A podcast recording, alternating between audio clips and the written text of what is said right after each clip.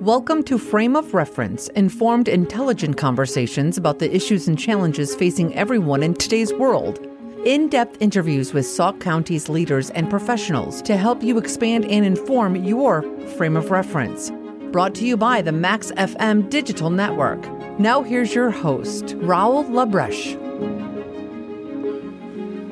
Well, welcome to another edition of Frame of Reference, Sauk County's only. I am sticking with that. We are the only show in Sauk County that uh, talks with area leaders in various positions uh, to try to get a handle on some of the issues that are talked about in the national and global arena, but perhaps seem a little dis- depersonalized. Um, so try to get together with leaders in our area, and we've, uh, if you listen to the podcast, you know that we've got things from all over the spectrum, which I love because I love learning new things. And today is one of those days where I get to be happy, happy, happy because I'm learning new things from a new guest, someone I've known actually for a number of years, but we had a really brief interaction in the past. Um, and he reached out to me to say, I've heard about your podcast. Would, would you be interested in talking with me? And of course, I'm interested in talking with anyone. I, I talk with everyone that wants to talk. So I was pleased to have him do that. And I'm even more pleased to have him sitting across from the table from me right now, talking about none other than Todd Wuerger, who is the executive director, correct, Todd? Correct. Of the uh, Sauk Prairie Medical Healthcare Foundation. Foundation. Healthcare Yep. Foundation. You got it. Yep. So S SPM H. Yeah, we kind of lost the memorial part a few years ago when the new hospital was constructed, but you're you're you're tracking right. It's Sauk Prairie Healthcare Foundation Okay, Sauk Prairie Healthcare Foundation. Okay. Yes. Well, and I know like with Sauk Prairie Healthcare, there's like multiple campuses now because since Correct. the new uh, hospital went up, there we had uh, another campus with the old hospital now being like a wellness center. And uh, there's a, isn't the um, family clinic there or the free clinic is, Yep. is The Good Neighbor? Clinic is also part of that building now too. Correct. Okay. Correct. It's always interesting. I walk by with my dogs on a fairly regular basis, and uh, I actually have to get back to having my health club membership there because I miss those machines. That uh, that was it's a, a good addition to the community is to have the a facility like that where they're you know state of the art machines. It's well maintained.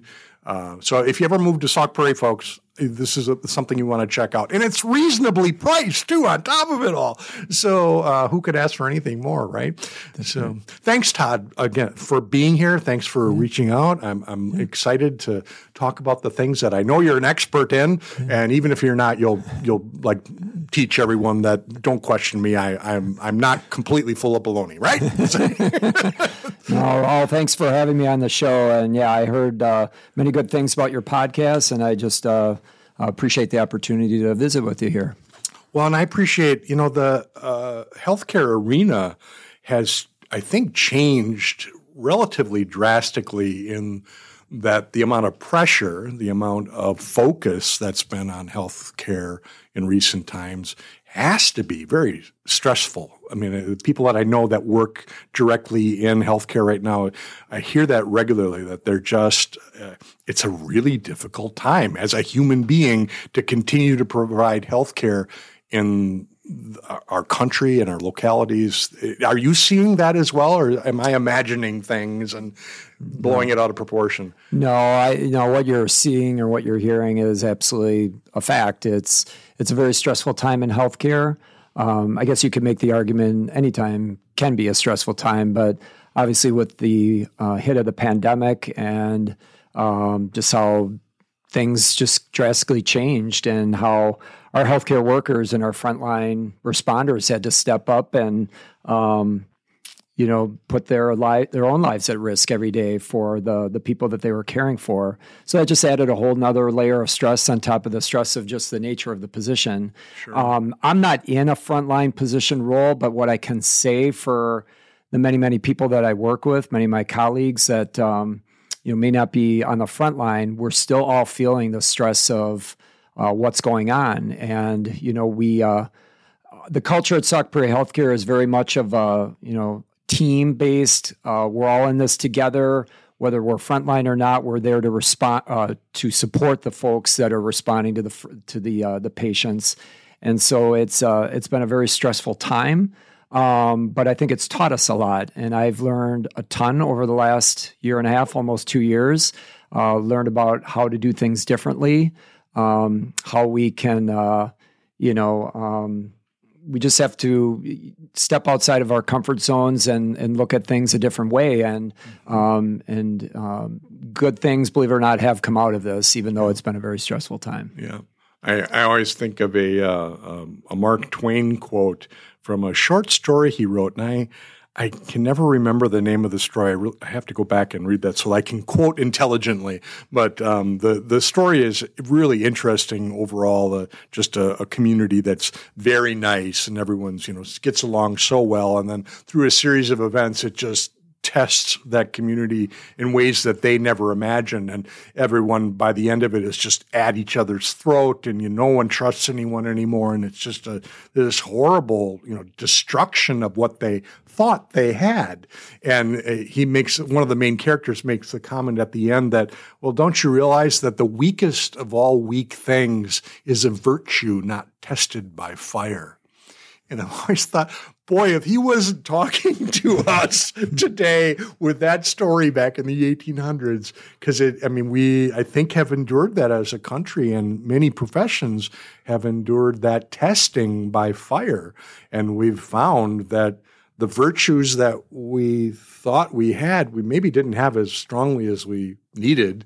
And now new ones have come out as a result of that. You know, I hear from people regularly that they've had to learn patience and they, they've realized how little patience they had before you know mm. uh, they've had to learn how to research things and, and really listen to people have empathy for people it, it's a it's really a phenomenal time i think for us as a nation and as communities to kind of take stock of it all and so hmm could have handled that better how so. I think it's been a true test to everybody's resiliency as far as how you you face challenges that you haven't encountered before and how are you going to work together to be part of the solution. And so I, I can say in many ways that I think our organization, all of our team members have, have been very resilient. Um, and I would also say that it's brought us closer together. We've had to take on these problems together, figure out solutions for them, at the end of the day, we're here to care for patients, and I, I feel just very fortunate to be actually part of that team that that does that every day. Sure.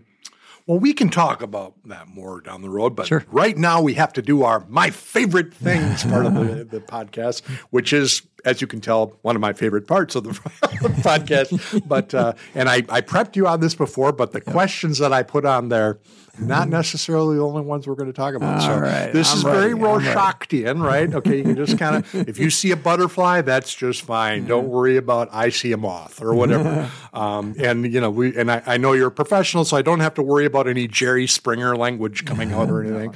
So I'm probably no. going to get in trouble for that one. But here we go. I'll keep it family friendly. there we go. Yeah. There you go. Try to remember, right? Your dog could be listening. So that's right. Or my kids. Right. so okay, first one up. Favorite color. Blue. Blue. Why blue? You know, uh, I think my mom bought a lot of our clothes. I have two brothers, and and when I was growing up, uh, blue was just a, a, a, color that was often purchased okay. for the three of us. So I think it's a combination of that. I, I have blue eyes. Um, I went through one of those. Uh, I, I, think it's "What's Your Color?" Uh, okay. to, to it was a personality sure. test, sure. and and and I think I fell in the blue color, which really? means I, I I think I could have this wrong, but it was many years ago. But uh, my personality is such that I um, I, I I think I'm a good listener. I tend to be compassionate. I uh, have those one of those caretakers, aren't they? if I remember right. Yeah, and I think a lot of people that work in the healthcare setting uh, tend to be blue.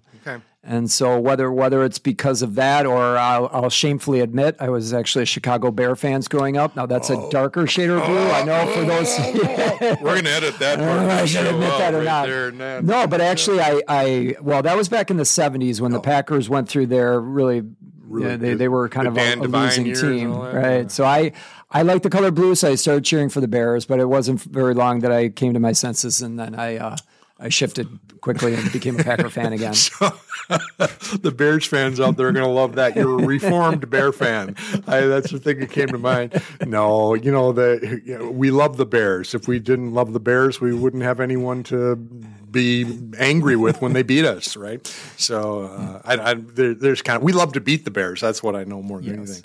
So yes. okay, so how about a favorite food?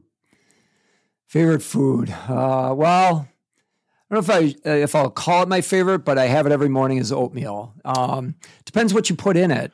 But I uh, like to be creative, and some mornings I'll have it with ap- apple and little cinnamon sugar mm. sprinkles on it. Some uh, mornings I have it with blueberries. Some mornings I have it mm. with uh, pecans or bananas. But mm. it just, you know, I, I've stuck to that plan for a better part of three years now, every morning, and really? there haven't been many mornings when I've deviated from that. Well, it's interesting, isn't it? it? It strikes me that oatmeal is one of those things, kind of like pasta, right? Where it's just it's a good foundational element for a bunch of different moods and uh, you know uh, uh, things that you're going through. Oh, I need some blueberries today. You can just throw those on there, and the oatmeal doesn't mind. You know, uh, it's not like green peppers. Green peppers are not.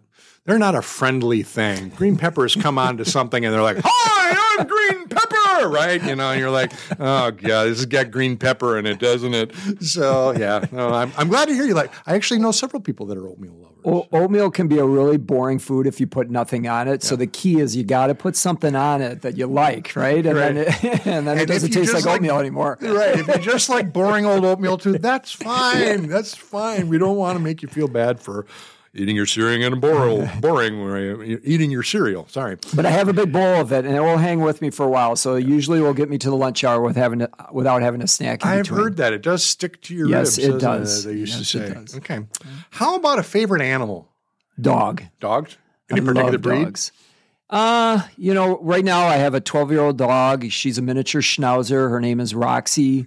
Um, sure, Schnauzer boy, she, she, must have some character to her. You know, and I know Schnauzers may get a bad rap because they they yip a lot, and yeah. yep, they they they like to talk too. But I'll tell you, we've got just the nicest dog, and I, am sure everybody says that about their dog, but I just like dogs. You know, the old saying, "They're they're your best friend." It's it really is true. They're there you know they don't judge you they're always there for you they're just you know and with all the stresses that we all encounter throughout the day they're just nice to come home to yeah, so. isn't it great we have two dogs we've we've uh, for the past number of years now we've gotten rescue animals too so um, uh, different agencies in the area and it's always amazing to me how um, a, like you say a dog doesn't judge you a dog, uh, you know, some people complain, well, they're always jumping up on me, making such a howl. It's like, well, have you ever stopped to think that you're like the most exciting thing that happens to a dog during their day is seeing the person that they absolutely love? And,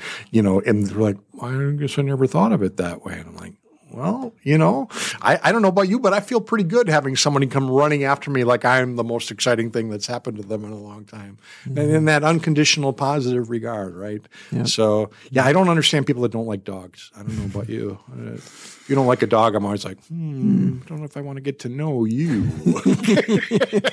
well, I know there's a, there's the cat people yeah, out there yeah, and others, and I, I have no. Uh, I just didn't grow up with them. I grew up with dogs, so that's the only thing I, I guess I know as a pet. But I also want to share, and this is something that uh, kind of fits in that area of health and and um, you know, dogs. You have to care for them too, and and take them for their preventive checkups. And this was uh, about two and a half years ago. We took our dog in in the summer. My wife did, and learned that uh, she had to have a, a, tooth pulled, right? So it was an abscess tooth. They said, you know, you really need to have this removed. And so they set up the appointment. So my wife took the dog to her appointment to have her tooth pulled, and they called a little while later and they said, "So we got in your dog's mouth, and we found that she actually needs 20 more of her teeth pulled. Do we have your permission to do so?" And we said, "Okay, go ahead." And so after that encounter, and she came home with a cone on her head and, and was on pain medication for two weeks. Well, first off, I asked the question: How many teeth does a dog have? You, did you just take take all of them out? No, they have over forty. So about half of her teeth were removed, and from that day forward, I have been brushing her teeth every night. And I got to tell you, it's no different than a human. If you don't take care of a dog's oral hygiene, it can it can reduce her reduce her lives. And so now every time we've had her in for the checkup over the last couple of years, they um, they talk about how clean and healthy her teeth are, and I just want to keep her that way.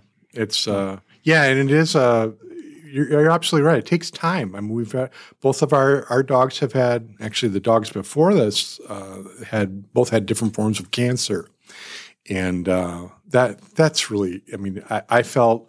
I think similar to some people feel with any loved one when you see that they're just kind of going downhill and there's nothing really in both of their cases there wasn't any surgical realm we did some different things with diet and some um, some uh, i think in one case there was some medication we could take to kind of alleviate and and slow down the tumor but um, never did the chemotherapy. They were both in their you know mid teens by that point when we found out. But um, yeah, it's it it becomes a, a job. You know, it's it can be work to take care of a pet.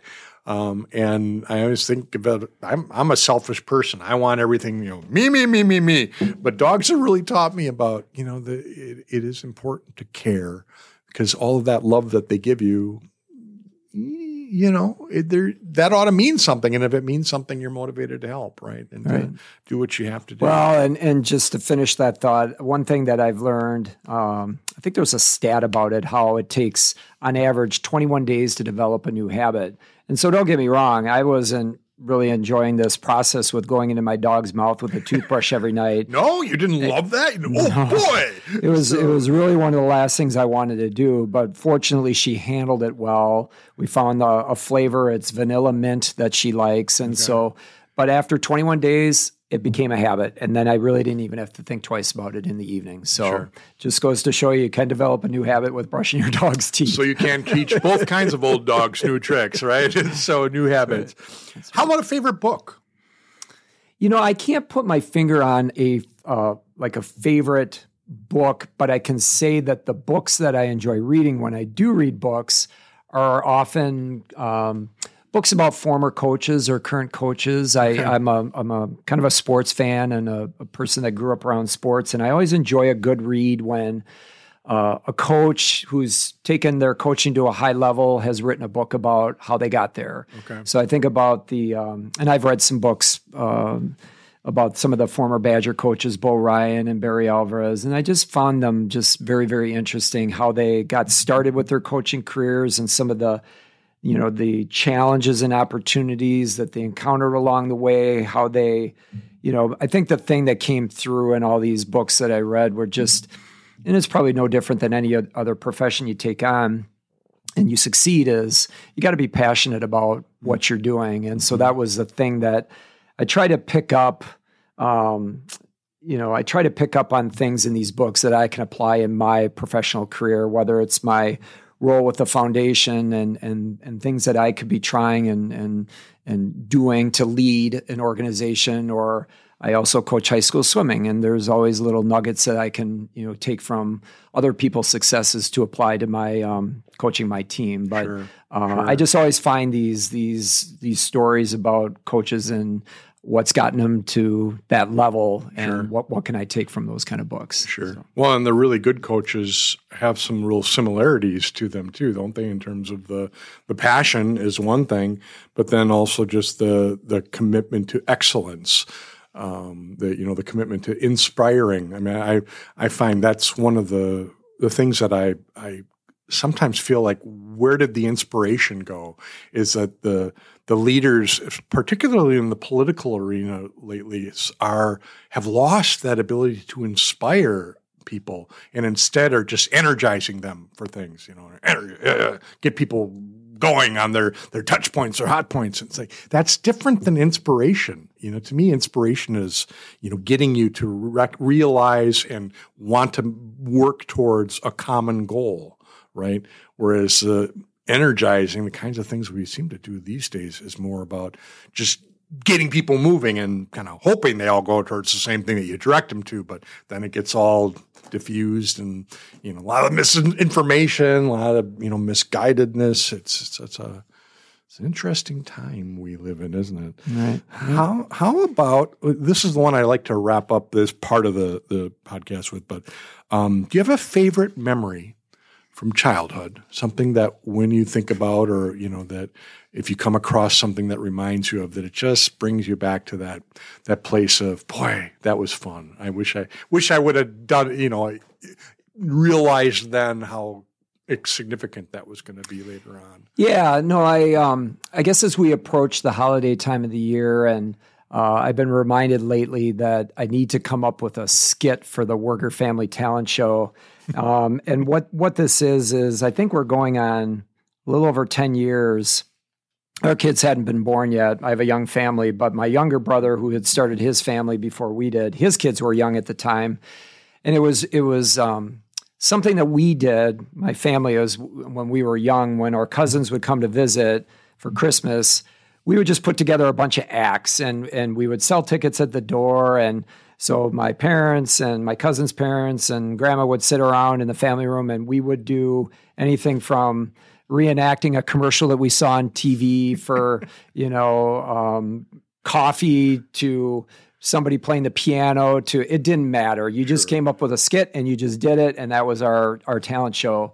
So many years went by and we were just looking for something fun to bring the family together to do a little bonding. And we thought back on our childhood experience and thought, well, you know what the heck? Let's just do a Wuerger Family Talent Show.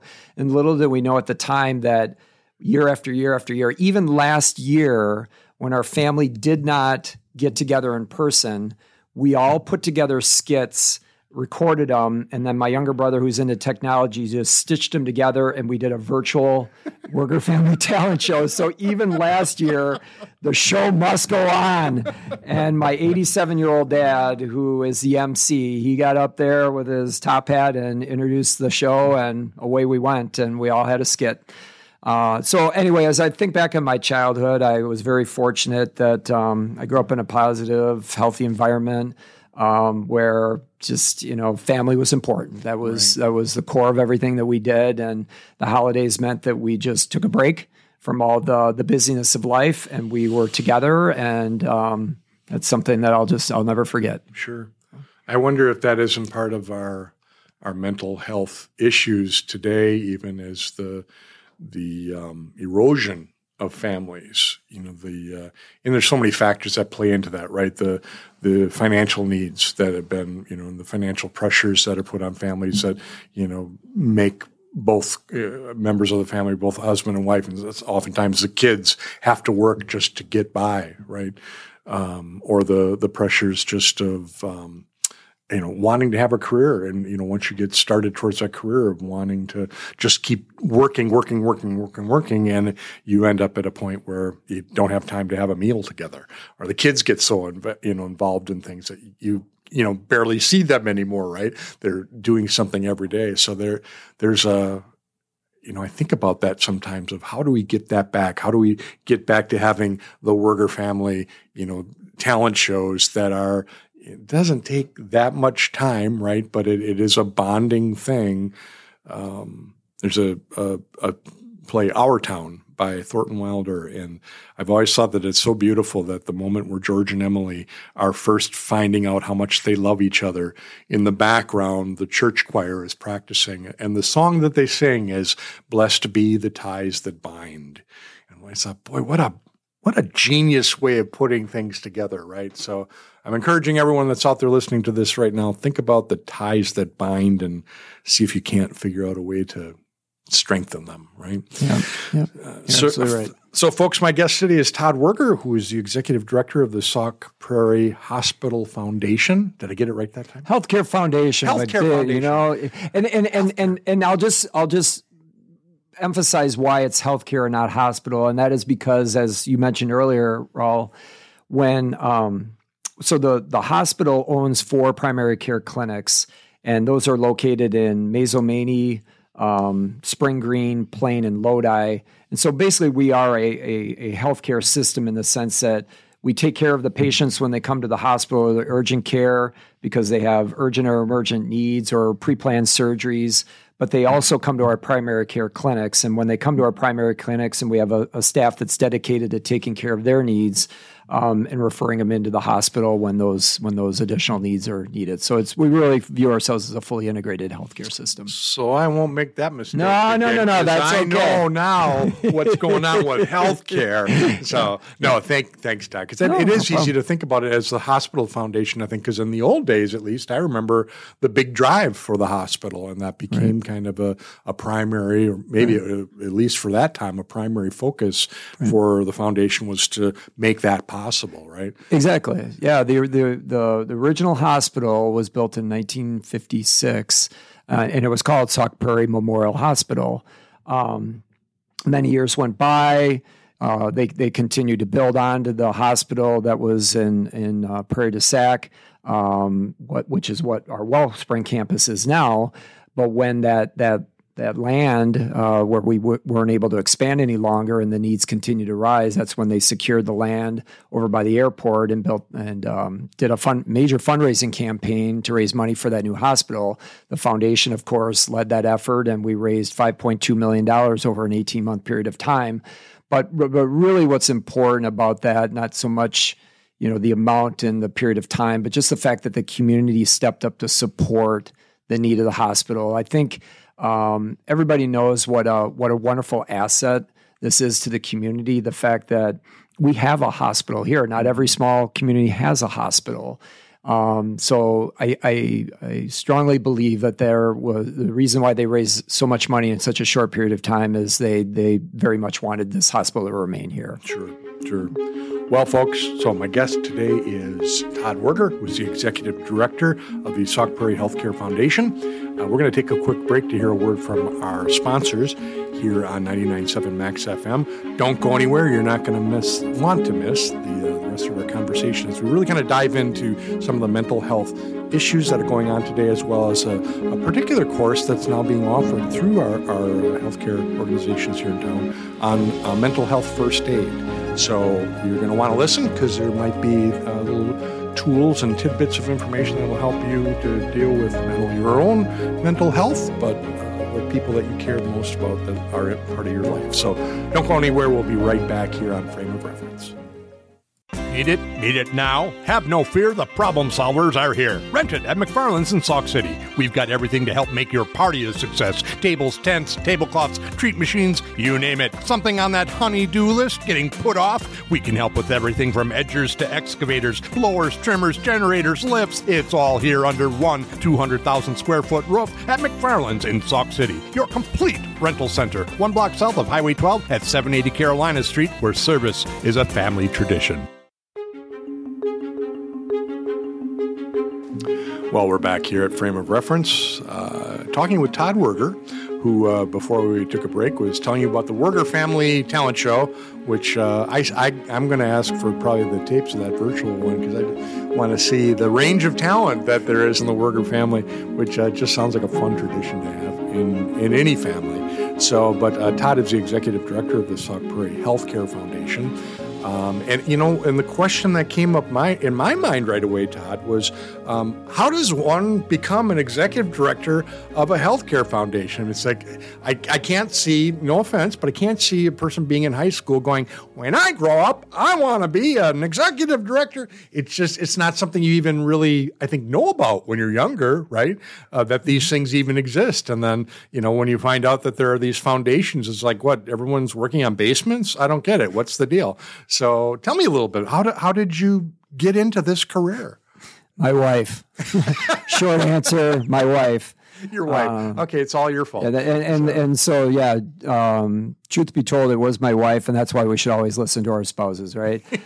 no, uh, well, one of the reasons. One so. of many reasons. Um, in all seriousness, I I knew about this job um, months before I actually applied for it. I, I just didn't think I had the right skill set and the experience for this. So I I came from a business background. I, I went to school for business. I um, I do have a master's degree in business, and I had spent many many years working the insurance business and doing uh, roles primarily in sales and business development. So I I just figured that my future was more finding a, a, a business setting and and continue to to uh, pursue that Uh, the, so you know. when you were off air, you were talking about working for Unity. So yeah. when you talk insurance, you're talking health insurance primarily. Yes. Okay. Yes. Okay. Yes. So I. Uh, I had a couple short careers be- after I graduated from college, but for for a good period of time during my professional career, I worked at Unity here in Sauk City, and ten years, and then I uh, kind of moved on from there to become an independent insurance agent. And Raul, that's where I met you, is when I was uh, on the chamber of directors bo- or chamber board of directors. And at the time, I was working for an insurance agency based out of Beaver Dam, but they set up an office in Sauk City, and I did that for five years. And then the Affordable Care Act came in, and uh, compensation with agents was changed. And long story short, I got out of it. But I, I, um, I left for a period of time and went into the retail business. Uh, found out quickly that that that wasn't very. Um, Boy, that's a big shift from very big shift. Industry. Very big shift. So, that's that's a whole nother story. I mean, both selling things, but that's about it. And I, I was selling swimsuits too, which you would oh, think would be a passion for me because I, I coach high school swimming and I was a competitive swimmer. But no, I was only there for seven months, and I okay. I moved on and took a career for uh, working for a medical society. But it was during that time that some things changed in the work environment. The person that had hired me and I was reporting to left the organization, and I reported to somebody else that I, I knew our, our futures together probably weren't going to last much longer. But what happened was my wife noticed that this job had been posted, and I knew the previous executive director who had been in the role for 18 years, and I thought, wow, that she's finally retiring. But again, no no desire to apply for the job, and she just kept prodding at me. And just to get her off my back, I said, fine, I'll apply for the job. And I really wasn't expecting to, uh, to get a call. But the day after I put in my application, somebody from the human resource team called and said, We'd like to uh, have you come in and interview. So I said, Sure, what the heck. And so I, I sat down with a subset of the board of directors. And um, anyway, let's just say that the interview went more better than I had anticipated and expected it to be and the part about it that really um, was very intriguing that got my um, just my competitive juices flowing and just the the thing that interests me was how it took on this community health role. So not only are you raising money, that's what foundation directors do, but you're finding ways to give it back uh, to the hospital and to the community in the form of wellness grants. And when they said that this is a really key part of this position, I'll never forget. I was driving home, and the first call I made after that interview was to my wife, and I just I was so excited. I said, "You'll never believe what part of this role is," and and and wellness and and health is just uh, it's I guess probably from a very early age has been part of my core. I was raised by a a community health nurse, and uh, just you know one of the famous sayings that we had in our house is your your your your health is your first wealth, and you always take take care of your health. And mm. um, so I just, um, when I learned that there was this community health component to the job, well, then of course I, I, I wanted to have a call back. I was hoping I get a call back, and sure enough, the next day they invited me back for a second interview, and and, and the rest is history. I was hired for the position. But what does an executive director do? Well, we we raise money, and we raise money for a good cause, and that is to, at the end of the day, keep the patients that come to Prairie Healthcare healthy, right? And in many cases, and this sounds kind of counter, maybe counterproductive or counterintuitive. I guess I, I don't know which which is appropriate word, but you know, a hospital is here to take care of patients, and of course, they survive on taking care of patients. But in the role of a foundation, you're trying to put messaging out to the community and grants out to the community to take care of yourself, you know, take care of the or do these preventive measures so that you don't end up in the hospital. Mm-hmm. And so it's a really unique and cool role to be leading, be in a leadership position within the community where you're putting money out in the community in the form of grants where you want organizations and you want people to take care of themselves and to stay healthy so they don't have to use Sauk Prairie Healthcare. Right. And so that's what I mm-hmm. really enjoy is being able to promote health and wellness in the form of grants and we do that by raising money it is let's face it you know you're you're selling something right sure. and there's always a stigma with you know you're you're a fundraiser you're you're selling something but what can go wrong with improving people's health? And so to me, that resonates with my personality and my value structure and who I am as a person. And well, I, I, I want to keep people healthy. Isn't that, I mean, that, that base root of raising money, you know, there is a tendency for us to think of, you know, well, if I'm raising money, then that sort of sullies what I'm trying to do. And yet, I mean, it, I think of you know my theater experience. I always think of a, a theatrical correlative, but they're in the uh, the musical Carousel um, there or cabaret. I'm sorry, in cabaret, there's a, a lead player there who, uh, at one point, you know, cabaret is set during Nazi Germany time, and in this cabaret that you know is is pretty seedy in a lot of ways, but the lead player at, at one point comes up and sings "Money makes the Welt go round, the Welt go round, the Welt go round," right, and uh, there's an unfortunate reality there, right? That if you want to be able to do anything, whether it's to the benefit of people or you know to the detriment of pe- people, um, it does take money. And organizations like your own uh, you, you can hold up the ideal of this is this is a really good thing that we're raising this money in order to help keep people healthy. And I think you're right. There's kind of a counterintuitive thing that well, but if you if everyone gets healthy, then they're not going to need to go to the hospital. So you know, isn't that kind of hitting our bottom line? But in my brain, that speaks to the integrity and the um, the honesty. The I don't know the word I'm looking for, but that sense of you mean it that because you wouldn't be able to work in that sort of environment where the success of what you do impacts the financial success of the, another organization you're working for for right there's this sense of well, they're not going to come and tell you, well, you're doing too good a job keeping people healthy. We need to let you get them sick. So more of them come in the door for our hospital, right? You're never going to, I would think you're never going to hear that from the hospital administrator or any of the doctors or anything, right?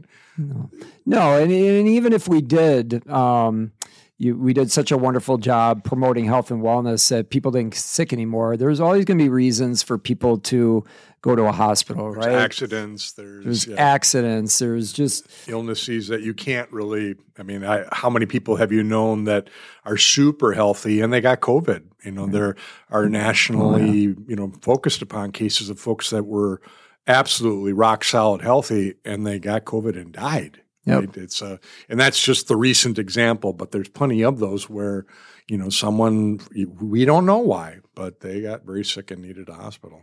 That's right. So, are you finding uh, in in your line of work and others that those experiences that you had leading up to this that you continue to look back on that as feeding your capability to lead now? I mean, it was it seeing other people that were leaders that were like, I wouldn't do that if I was leading, or was it other, seeing people too? You talked about biographies in the first segment. There, there were some leadership principles there, right, that really uh, led you to be a better leader?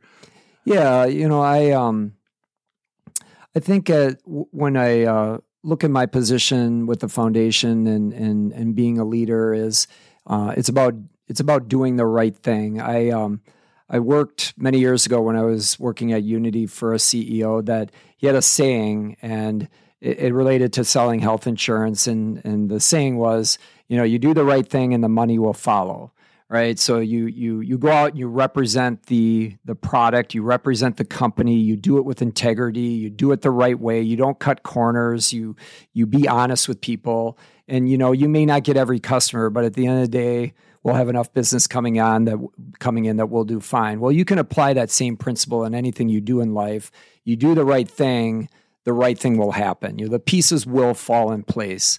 You know you don't take don't take shortcuts. You you you do the right thing and the right thing will follow um, and so that's one of my principles and i feel like i've i've done that uh, ever since i started with the foundation. And and as a leader that's a really important thing is that you have to you have to practice what you preach and you, you have to do things the right way. Do you feel that there's a i mean it seems like part of our our culture our culture the fabric of our nation in fact um, is I, I, I guess I want to say torn by the right thing being defined in traditionally not appropriate or not correct ways. Uh, I think of the alternative facts, you know, spectrum that's going on now, where anyone that has an opinion uh, can state it as if it's factual.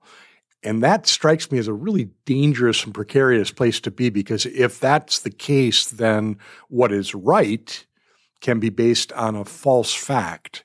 So it's it's the given this knowledge, which is come to find is a lie, is what I operate on in order to do the right thing, I may in fact be doing the wrong thing. So do you what do you feel is your compass for determining that no, this really is the right thing and I I, I see the fruits of having thought this way uh, well enough to know that this is in fact the right way. What how do you nail that down for yourself? Oh, well, that's a really good question, Raul. I what I can say is in my role uh, with the foundation, and I am part of the leadership team, and I, I participate in a lot of uh, leadership meetings with the other directors and, and, the VPs and our CEO. Is you know we um, we rely a lot on on science and data to drive the decision making uh, that we have, and um, and I respect. Um, uh, authority and, and the and the people that I'm around every day. Uh, so maybe part of being in a healthcare setting is you uh, you know you you you rely on that data and that science because they're they're people that have studied uh, this information for a long period of time. They they've been trained and and um, for me that's just that's just what I follow. I, I need to follow the facts and I need to follow the science. Uh, and I think anybody that works in a healthcare organization, that's that's what you hang your hat on at the end of the day. Sure. It it seems to me I, I actually read a, a, brief article by a I believe a physician. Yeah, he was a physician at uh, Mont Olivet, and he talked about in this whole COVID pandemic. One of the things that he was observing was that there wasn't enough humility at the table of these discussions. That there were were too many people rushing to sound factual when the evidence wasn't quite there. So when we would predict what's going to happen, there was a confidence that really wasn't well founded because the reality of the disease has been it's been up, it's been down, it's been up, it's been down. And the only thing that seems relatively predictable is it seems to be on about a two month cycle. Do you feel like that that has uh, that that desire to have an answer gets in the way of sometimes doing the right thing and just saying, you know we just don't know, and taking the licks that you get for, well, why don't you know? You're supposed to be an expert. Why don't you know? You know, there's a there's a fear there that I think can overtake even the best intentioned people, um, and they do give an answer that's, you know, well, you're I am an expert, and I'm not going to be made to feel like I'm not an expert. You know what I'm getting at? There's that that uh, I, I, think we get pressured into having answers, and sometimes the best answer is we just don't know right now, and that's not an acceptable answer, right? Because I'm Burger King and I want the hamburger my way. Give me an answer. Yeah. Is that? Yeah, so I, I I will admit there there there have been times when I've heard that said that we we don't know, um, and I think that's acceptable because we're we're facing something that we haven't faced before and we don't have all the answers but we what we do have is we have the benefit a little bit of um, other parts of the country or other parts of the world that perhaps are a little bit ahead of where we are currently and so um, the ability to be watch the experiences that other other or, or other communities or other parts of the world are going through and then trying to base our decisions based on things that they've experienced or that they've tried that perhaps either succeeded or not succeeded and then building a, a strategy around that sure. that's really the the most historical or be, you know best information that we have at the moment sure. but we really try to go with the best information we have at the moment sure. before we make our decisions do you think that there's a you know when i look at the leadership uh, examples around us um, I, sometimes i feel like they're getting different information than i'm getting and and that's becomes really difficult because I I I don't get how how your information base can be so different from my information base, and we both think we're getting good information. So, is there in your leadership role, are you able to, you know, find ways to kind of sift through all of that information and say, okay, well, yeah, there's some truth here and there's some truth here, and this is bogus, and so is this. You know, there you know that sifting and winnowing process do you have uh, experience with that and that you utilize that you know i'm i'm i'm I guess I could say, fortunately, in the uh, I, I'm not in a clinical role where I'm responsible for doing that. Okay. But what I can say is the people that are part of that process and part of those discussions. Uh, I have a high level of trust in that they've done the deep dive research and they've consulted with other organizations uh, such as the CDC. And these, these are these are physicians. These are people that are um, you know they they've they've gone through medical school and additional training and they they have the the foundation there to be able to um, to know w- what the the data is saying is true and so I I just put a high level of trust and respect in that the the decisions that they're making are are going by the best information they have, and that's what's moving our organization forward. So, in your role as you're making decisions about, let's you know, say fundraising efforts right. and and technologies, methodologies that are working for other foundations, um, do you have a, a litmus test of sorts that you look at those things and say, well, yeah, that that worked really well for them, but I don't know that it would work here because that community is very different. And I mean, it seems seems to me that a lot of the things that we deal with in general have a lot of factors to them, a lot of facets to them. That if you just say, well, they did that here and it worked just fine, it's like, yeah, but you know. Yeah, you know, so uh, and that's a really good question. So as it relates to my role uh, with the foundation and, and going out and, and fundraising. I belong to a couple of professional organizations, one of which is a an international organization called the Association for Healthcare Philanthropy or AHP. The other one is a more local or regional professional organization called RWHC, the Rural Wisconsin Healthcare Network, or co-op, I should say. And they're actually based here in Sauk City as okay. their home. And and that's a group of foundation directors around the state um, that work for the foundation uh, of small rural hospitals like ours. And so when the pandemic hit, and I'll just uh, kind of stick to the, you know, the more recent where we've had to make some decisions about, well, how do you fundraise in a pandemic? You know, the inability to do uh, an in-person event like a golf outing, and so for two straight years now, we um, have not had a golf outing, nor have we had another in-person event that we hold at the Vintage and and not that that's all of our revenue, but it makes up a good part of it.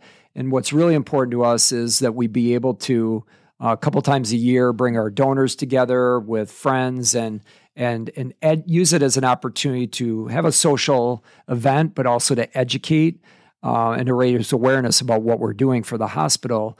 And so the inability to do that, um, we had to do some pivoting. And so, what do you do? Well, you consult with your professional organizations. How did you, how have you managed this one? What what new things have you tried out? And that and not everything that other organizations do necessarily will work in your area.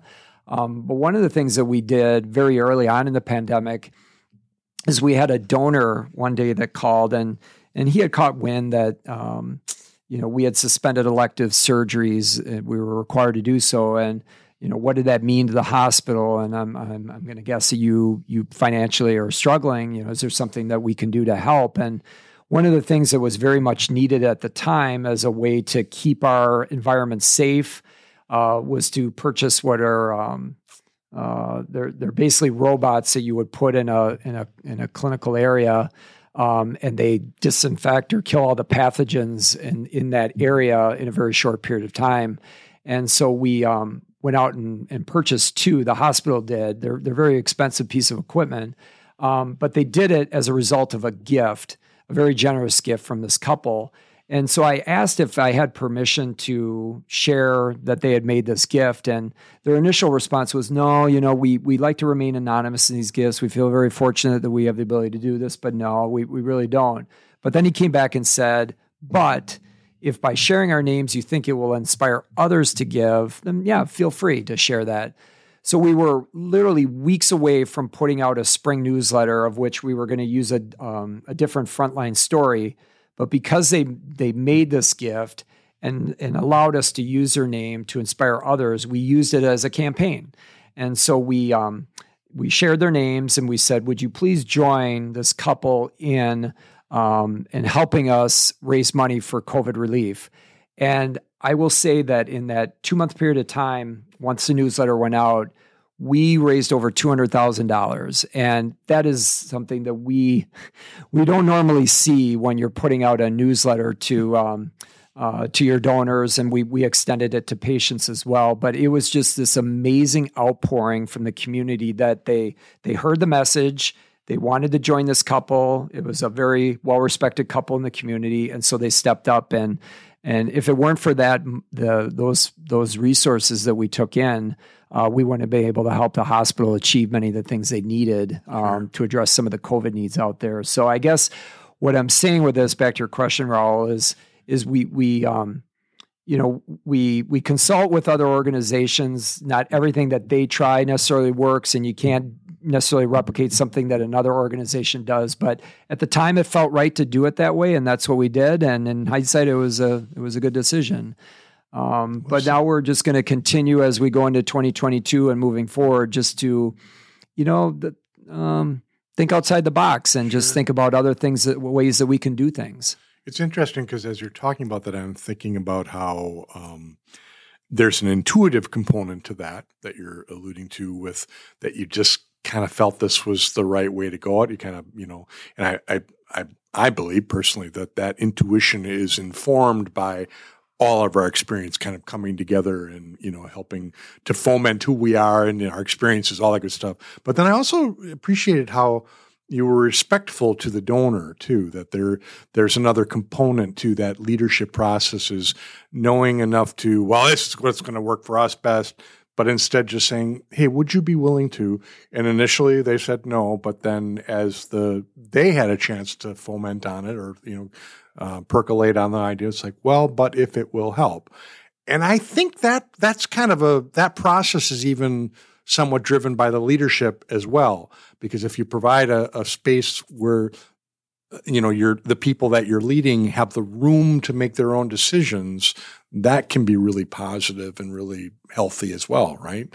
Yeah. So. Right. Well, I, am just very grateful that they um, they were willing to share that they had made this gift because basically I, I think there's a lot of people out there that if if if if there's an assets being made and um, not always will they make decisions about how they want to uh, you know donate based on what others are doing but it, it was an opportunity that presented itself and I, i'm just very grateful that they stepped up and not only supported what we needed but then said that we could you know share their names and i think that truly did inspire others people to to step up as well and that sure. that's not being there's no shame in that that's just again it's it's it's just providing an opportunity that they that uh, a little nudge that they may have needed to, to, to make those similar gifts. Sure.